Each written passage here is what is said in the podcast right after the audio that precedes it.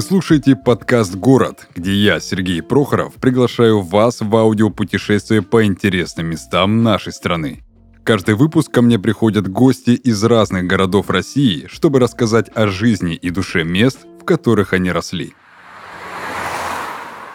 История Усть-Лабинска тесно связана с великими победами русского полководца Александра Васильевича Суворова – Начиная с июня 1774 года на землях современного Усть-Лабинска шли ожесточенные бои с турками, нагайцами и горцами. После переселения донских казаков на земли Кубани, донские казаки с первых же дней приступили к выполнению той задачи, которая была определена для них – к охране края от набегов горцев. Казаки станицы Усть-Лабинской вошли в состав кубанского казачьего полка, представляющего собой не только военную, но и административную единицу – с каждым годом становились крепче колхозы в районе, поднималась урожайность и производительность труда. В районе перед войной было 47 колхозов и 32 из них являлись участниками всесоюзной сельскохозяйственной выставки. Война прервала привычное течение жизни, смешала планы и на многие годы отодвинула их исполнение. Она принесла много бед и лишений, многие производственные здания – Заводы, элеватор, железнодорожная станция и жилые дома были сожжены или взорваны. После войны станица пережила второе рождение. Из многочисленных мелких мастерских возник комбинат бытового обслуживания. Построен сахарный, калибровочный, масло-сырзавод. Наряду со строительством новых предприятий полным ходом шла реконструкция старых. Гордость усть-лабинцев – маслозавод. Он был преобразован в эфиромасличный комбинат – и в 1950 году комбинат начал строительство собственного жилого городка. И только 29 мая 1958 года Президиум Верховного Совета СССР принял указ о преобразовании станицы Усть-Лабинской в город Усть-Лабинск. Началась современная история Усть-Лабинского района. И это все история. А какой Усть-Лабинск сегодня, расскажет наш герой – ну что, друзья, мы продолжаем наше аудиопутешествие по городам нашей необъятной. И сегодня у меня в гостях Денис Беседин из города Усть-Лабинск. Денис, привет. Привет, Сереж, привет. И сразу тогда поехали в гору. Если твои друзья решат посетить Усть-Лабинск, то что ты посоветуешь в первую очередь осмотреть? Такой коварный вопрос. Если мы говорим, конечно, про какое-то культурное наследие, которое в Усть-Лабинске как такового нет. В двух словах, это крепости Александровские, которые построили там в 800-х годах и так далее. Но у меня из детства, знаешь, такой флешбэк – я бы повел людей к одному месту. А, у нас есть Косогор, который уходит из города, там есть такая канава, которая, казалось бы, очень непримечательная. И если вдоль нее пройти, там есть, знаешь, такое место, как из мультиков, то есть вот камыши вот эти пушистые, mm-hmm. красивые, зеленые. Там камушки через эту канаву проложены, и дерево растет. Если там под определенным ракурсом стать, можно реально немножечко охренеть от красоты, то есть как будто ты смотришь на какую-то диснеевскую картинку, а казалось бы, это какая-то вот, не знаю, в этом, как я сказал, в Косогоре mm-hmm. канава, ну, казалось бы, очень непривлекательно, а если найти это место, это прям топчик. В, в общем, ты рассматриваешь а, вот эти моменты с фотографической, да, точки да, зрения? как это современно говорят, эстетика вот это да, природы. Вот да, это да, да. Ну, а слушай, если говорить про какую-то центральную центральную часть, не про окраину. Банально центральная улица, она имеет свою атмосферу, то есть там и деревья зеленые, и в целом, если по ней просто пройтись, это уже будет давать какое-то представление о городе. Угу. Окей, смотри, ты назвал вот эту канаву, так называемую. Чем это место лично для тебя знаменательно? Когда э, я это место впервые увидел, это как раз-таки начало моей осознанной жизни, так можно сказать. Ну, то есть мне было лет, наверное, 13, может, 14. Ну, то есть когда ты уже начинаешь что-то понимать. И как раз это связано с тем, что начался период взросления. То есть я встретил ну, не на этом самом месте, а в этот период свою, скажем так, первую любовь, свою первую mm-hmm. девушку, с которой долгое время мы встречались. На тот момент мы как раз-таки переехали в новое место жительства в этом же городе находящееся. И вот этот период у меня ассоциируется вот в целом с этой атмосферой, что новая жизнь, новый период, новый этап, вот как-то так с этим все связываю mm-hmm. я. Mm-hmm. В общем, такое место первой любви, первых эмоций. Ну, наверное, да, но не, не прям с него началось, но как mm-hmm. бы оно почему-то меня ассоциируется с этим новым mm-hmm. этапом. В каком возрасте ты все-таки решил покинуть так называемые родные пенаты и по какой причине вообще? 15 или 16 лет – это мой возраст, когда я съехал от родителей, но я сразу переехал в другой город, непосредственно в Краснодар. Банальная история, что мне нужно было начинать учиться, я закончил 9 классов, уехал просто на учебу, периодически возвращался. Сначала раз в неделю приезжал, то есть на выходные, как обычно студент, студенты делают, потом раз в две недели, ну и потихонечку этот период сокращался, и начиналась самостоятельная жизнь. То есть, ну, как я тебе сказал, 15-16 лет, и уехал по учебе. Тот самый успешный девятиклассник, да, который шел после девятого ну, кстати, класса. да, примерно так и есть. Супер. Слушай, ностальгия по дому – это для тебя приятные воспоминания или какой-то негативный опыт? Блин, ты так спросил мне, что это флешбеки, как из Вьетнама прилетели. Да знаешь, было и хорошее, и плохое. Чего больше? Слушай, давай позитивно скажу. Больше хорошего, конечно, было. Не, не без негатива. Но опять же, мой город ассоциируется у меня с моей юностью, с моим подростковым периодом. Конечно, в нем были, скажем так, и взлеты, и падения эмоциональные, но больше было позитива. То есть я ассоциирую, как вначале сказал, с первой любовью, с, первым, с первыми отношениями, с периодом взросления, но также, видишь, и в голову лезут вот эти подростковые проблемы, mm-hmm. то, что ругань с родителями, ругань с э, дедушками, бабушками, какое-то отстаивание своих интересов, какие-то вот эти терки с пацанами, которые, ну, не которые спрашивают, что по семкам у тебя там есть сигареты или нет, нет. В целом просто подростковые проблемы. Сейчас, конечно, я на них смотрю уже как с, со стороны более взрослого человека. Это не назвать проблемами, скажем так. Ассоциируется все-таки больше с позитивом у меня. То есть Усть-Лабинск для тебя был в 15 лет уже потолком? Потолком эмоциональным или что? И эмоциональным, и в плане развития личности, например. Я понимал, что я в Услабинске, если останусь, уже в 15 лет я понимал, я там погрязну и не выберусь оттуда. Угу. Я не знаю, будет ли у нас дальше вопрос, а какой это город там для для старшего, для молодого поколения. Но я прямо сейчас скажу, если бы я там остался, мне кажется, не добился бы того, чего сейчас добился, mm-hmm. чего достиг, и, наверное, было бы немножко грустно там мне. Mm-hmm. Тогда, исходя из этого, а, мой дом там, где я есть, или где родился, там и пригодился, что ближе из этих выражений тебе лично? Мне кажется, где нахожусь в данный момент. То mm-hmm. есть я себя абсолютно не вижу в Услабинске как какого-то нужного человека. То есть понятно, что я найду себе там занятия, но мне кажется, нужно подстраиваться под события. Никогда mm-hmm. не был приверженцем того, что где родился, там и пригодился. Mm-hmm. Может, это говорится, знаешь, масштабно о крае, о стране, ну, хотя я тоже так не считаю. Ну, в общем, в Усламинск бы я не вернулся и не остался бы там. То работать. есть нет такого, что ты видишь а, там, человека, который тоже из Усть-Лабинска, и ты такой, о, Зема, Зема, земеля, брата. Нет, у меня никогда такого не было. Слушай, это по мне так вообще максимально дурацкая тема. Нет, я никогда, ну, если вижу человека из Услабинска, никогда не бегу к нему с распростертыми объятиями, вот там, типа, земляк, да здорово. Такого не было.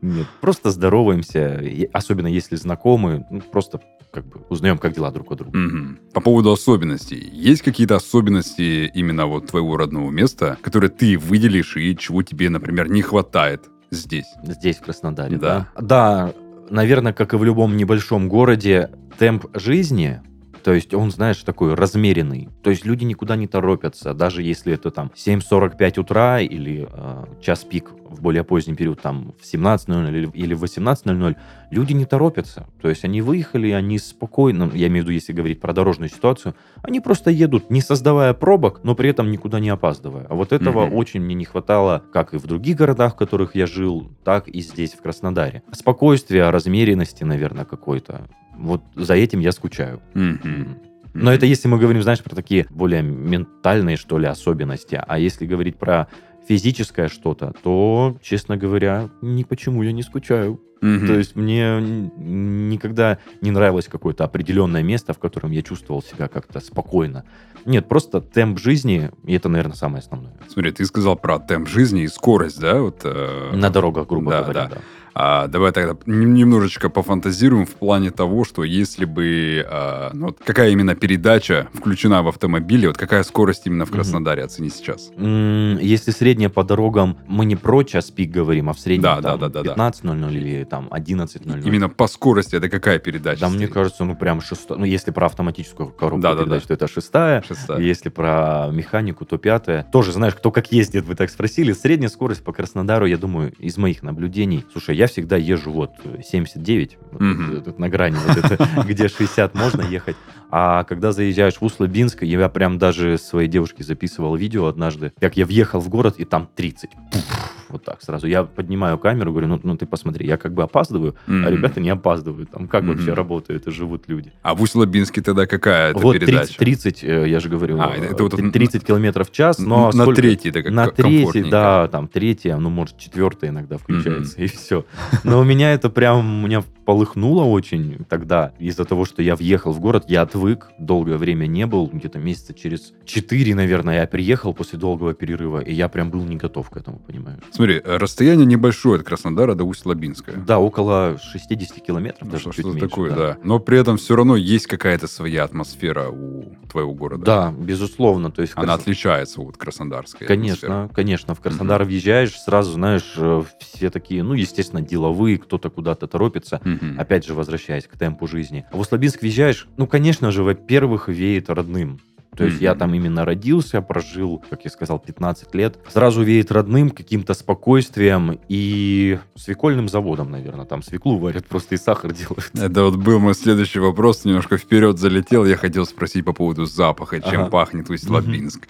И ты сейчас, так понимаю, ответишь по поводу свеклы. Не, тол- не только, не только пахнет он, э, я не знаю, насколько можно выражаться. Во-первых, там очень много ферм рядом.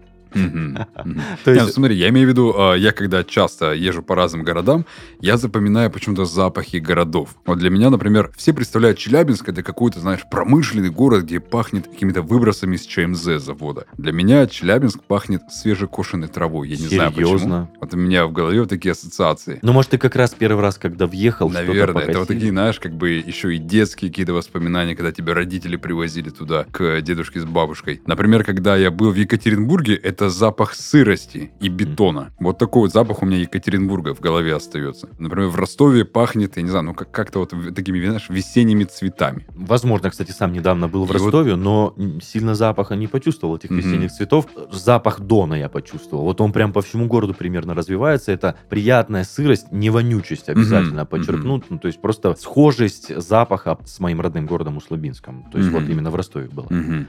А вот я был в Уфе, и в Уфе у меня запах остался именно бишбармака. Да ладно. И вот, то есть, мне интересно, чем пахнет Усть-Лабинск. Да, давай, слушай, я вот вспомнил еще, что могу выделить. Как я сказал, свекольный завод, но это опять же не свекольный, а сахарный завод. Это опять же сезонная тема как и следующий запах, который у меня ассоциируется обычно с Услабинском. Короче, с жареными семечками. Делают масло из вот из, э, семян подсолнуха. Запах приятный, то есть он не вонючий, понимаешь, вот эта шкарлупа, которая, я не знаю, что с ней делают, жарят, варят, выпаривают, бог с ним, но запах стоит по всему городу. И люди, для кого-то это проблема, прям, знаешь, кто-то Мгм. жалуется на это, прям, да, как вы задолбали, когда этот завод закроется. А всегда, когда пахло этими семечками, я выходил и кайфовал.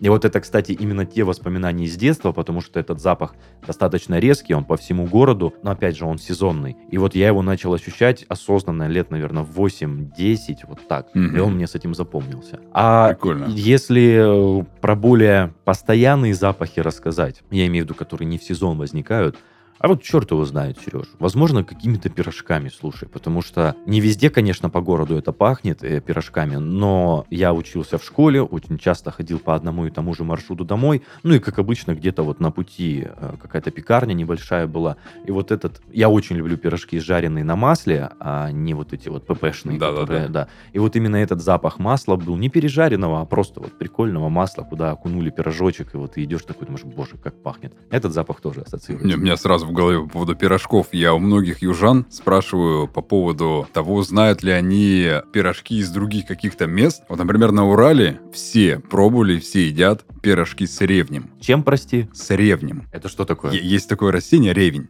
Это, знаешь, он относительно выглядит как лопух. То есть лопух ты знаешь, что такое, да? И вот он растет практически как сорняк в каждом огороде. Это на Урале, оно везде. Именно на Южном Урале. Наш- Насчет Северного Урала я не уверен. Я там по огородам не лазил. Лазил по огородам только Южного Урала. Выглядит как лопух. Вот эту верхнюю часть, листовую, ее не трогают, потому что она, скорее всего, там, знаешь, для компоста используется, не более. А вот эти стебли, Вот их используют как раз-таки для того, чтобы, э, знаешь, помещать вот это все в пирожки. Так это прям зелень просто в тесто кладут и погнали. Да, это зелень кислая, намного кислее, чем щавель. Ну, щавель знаешь, что такое. Вот, щавель на юге точно есть. Насчет ревня, я так понял, ревня здесь не водится. Я вообще первый раз слышу об этом растении. И, и вот, вот этот стебель, его режут на маленькие кусочки и добавляют в тесто и жарят как пирожки. Прикольно. И когда я приезжал к бабушке, она, она знала, что я люблю пирог с капустой. У нее получился сладкий пирог с капустой и пирожки с ревнем ты его надкусываешь, и оно тебе просто течет по твоим мордасам. Я вот недавно приехал, и по бороде течет просто вот этот сок щавеля, ой, щавеля этого ревня. И, и вот мне интересно, получается, никто не знает на юге, что такое ревень. Вообще, тут, когда мне сказал, я обалдел, можно сказать, потому что в моем детстве это стандартные пирожки с картошкой, угу. с капустой, с яйцом и луком. Ну, слушай, дай попробую вспомнить что-то необычное. Ну, по-моему, прям жести такой не было. С рисом пирожки с рисом. Да ладно. Нет, тоже Но не это, это скорее уже, будет кулебяка такая. Это, знаешь, что-то да. тоже такое уральское, башкирское, угу. то есть та тема. Нет, слушай, нет, э, я просто сам по себе из детства полюбил вот эти стандартные вкусы. Угу. Возможно, мне предлагали что-то попробовать, но я как бы, знаешь, так аккуратно отказывался, чтобы угу. не экспериментировать. Вот. Mm-hmm. Но в целом нет. В Условинске нет каких-то э, именно пирожковых, как это правильно сказать, излишеств каких-то, или чтобы вас баловали там каким-то ревнем. Нет, такого нет. Но если что, если у тебя появится возможность где-нибудь у кого-нибудь попробовать именно ревень, ты я, советуешь, я да? советую, да. Если ты любитель кислятины, оно того стоит.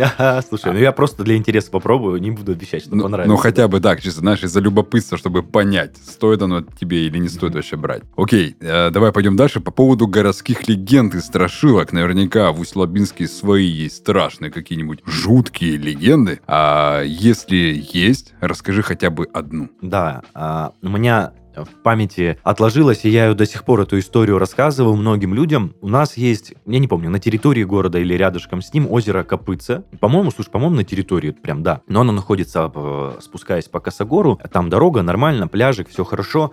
А, был один момент, что, не помню, для чего это делалось, водолазы обследовали дно этого озера. Ну, кстати, вспоминая, почему они это делают, это озеро пользовалось популярностью просто у местных жителей, чтобы mm-hmm. там купаться.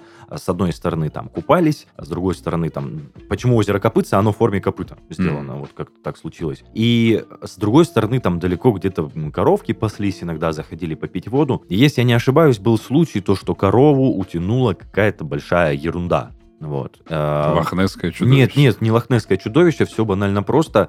Все как бы знали, что в этом озере большая рыба есть, это самы, mm-hmm. да, потому что рядом буквально, может, в пяти километрах Кубань протекает, прям именно полноводная, которая, и периодически она разливается, и у нас даже был период, когда э, вот этот спуск с Косогора затапливало полностью, то есть туда нельзя было спуститься, и чтобы ты понимал уровень воды, вот есть, например, заправки, навес над заправками, и вот заправки, mm-hmm. вот эти навесы еле-еле торчали из, над уровнем воды. Ну и, соответственно, рыбы там всякие плавали. И, возвращаясь к истории, водолазы обследовали дно этого озера, и через некоторое время Yeah. Один из водолазов выскочил из этого озера, просто вылетел, весь трясся. Я не сказал бы, что он весь седой, я не видел, насколько это реально. А просто, когда ему дали стопку горячительного напитка, скажем так, он пришел в себя и рассказал, что лицом в лицо столкнулся с двумя огромными глазами. Я не помню, как выглядит сом, но, по его словам, это что-то было усатое и огромное, и он просто уткнулся в него лицом. Я не знаю, насколько огромные самые бывают, там, на сколько метров они вытягиваются, но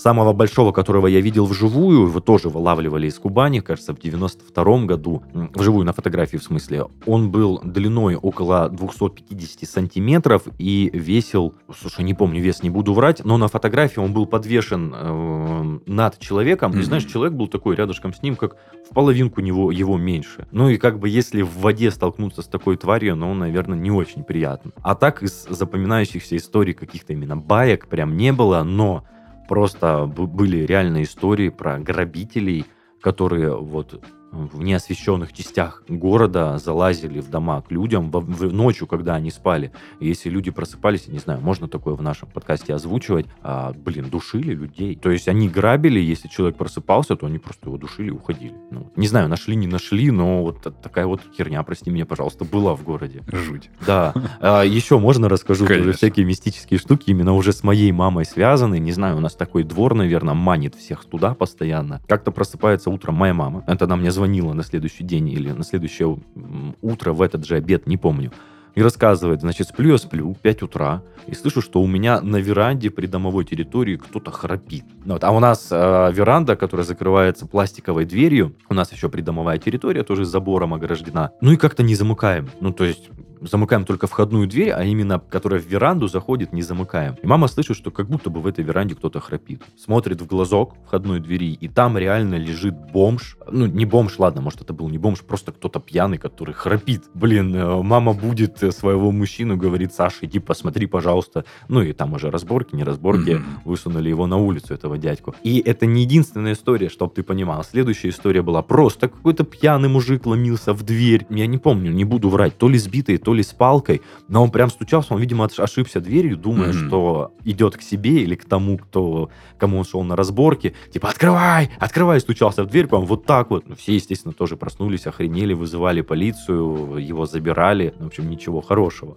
И третья история тоже ну, такая жуткая. Мама одна, она встает рано, ей на работу там к 8 утра, по-моему, ну, есть, чтобы там макияж, прическу сделать, она встает в 5.30 каждое утро. А сидит она красится, время где-то 6 утра, тишина, никого нет, там птички поют. Открыто окошко, и слышит, что у нее по двору и ребенок поет песню. Ну, то есть ребенок именно вот возраст 4-5 лет, и просто какая-то песенка типа ля-ля-ля, ля-ля-ля. Немножко жутко, мне кажется. Мне уже стало жутко, ну, как да. ты спел. А, и скрип во время этого еще раздается. Она выходит, и у нас по двору катается мальчик на велосипеде. Просто ничейный. Ни родители, никого. Тишина. 6 утра, город спит еще. А мальчик катается на велике. Мама начинает с ним разговаривать, а он не говорит. Прикинь. То есть он может только звуки выдавать какие-то. Mm-hmm. Потом впоследствии выяснилось, что это ребенок из неблагополучной семьи. Он не мог говорить в этом возрасте еще до сих пор. Кое-как нашли его родители, и он просто забрел каким-то образом. При этом еще мама его изначально сказала, езжай к своим родителям. Ну, то есть без какого-то подвоха, просто чтобы он нашел своих родителей. Он через полчаса опять вернулся. Mm-hmm. И опять там начал кататься по двору и петь песни. Прям место притяжения да, всего. и как-то очень странно, не знаю, чем привлекает двор, конечно, но может там плиточка красивая, я не знаю, но тем не менее такие три жуткие истории были. А именно из городских легенд, ну, наверное, я уже не вспомню, Сереж, потому что mm-hmm. это все в подростковом возрасте было. Но вот эту историю про сама, которую рассказал в начале, это прям вот у меня до сих пор, я ее всем рассказываю просто. А, слушай, что а, лучше, на твой взгляд, нужно обязательно попробовать в Усть-Лабинске? Может, что-то из еды, либо увидеть какие-то места, либо испытать что-то именно в твоем родном городе, чтобы проникнуться атмосферой именно Усть-Лабинска? Да, э, первое, что хочу сказать. У меня на ум сразу приходит шаурма. Угу. Я бы не сказал, что это самая топовая шаурма, которую я пробовал. Нет, это самая топовая шаурма, которую я пробовал в своем подростковом возрасте, потому что, сразу рассказываю.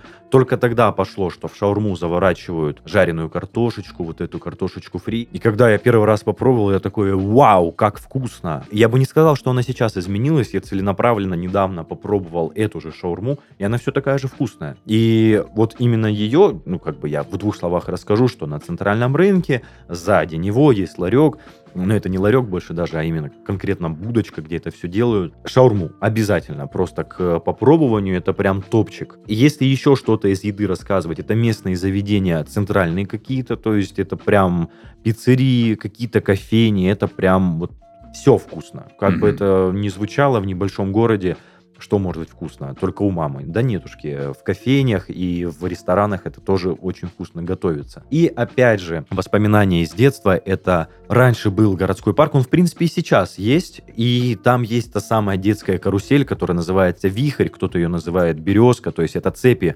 свисающие по кругу, такая штука, поднимающаяся над землей, оттуда свисают цепи с сидениями. Прокатиться на нем Блин, Мгм. взять мороженого, прокатиться на нем, почувствовать себя ребенком. Реально классно. Раньше он стоил 50 рублей, этот аттракцион. Сейчас, если я не ошибаюсь, 100 рублей. Особенно весной. И вы проникнетесь атмосферой города с мороженым, что это вот, ну, по крайней мере, для меня это город детства. Возможно, это вам поможет вернуться в свои детские подростковые воспоминания. Прикольно. Мгм.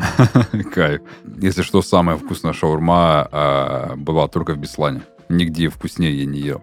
А Вот она это- стандартная по содержанию была? Она делается с говядиной. А, вон она в чем дело. Осетины всегда говорят, что шаурма – это с говядиной. То, что говорит с курицей, это таук. Типа это все такое себе Мгм. идет. Слушай, Денис, а попробуй охарактеризовать среднестатистического жителя твоего родного города. Вот что ему интересно, как он говорит, какие слова паразиты, либо, может, какие-то сленговые выражения он использует, а, каких ты не встречаешь здесь и в других городах. Мгм. Слушай, прям по поводу какого-то, как это, ди- диа- диалект это называется, да? Применяемые слова очень часто звучит, ну, это самое. Мгм. Ну, не прям через слово, понимаешь, но это самое вот это вот, а, нет такого. Но часто проскальзывает у людей. Плюс Услабинск это как раз, знаешь, тот город, где агекают. Мгм. То есть вот, так и шо?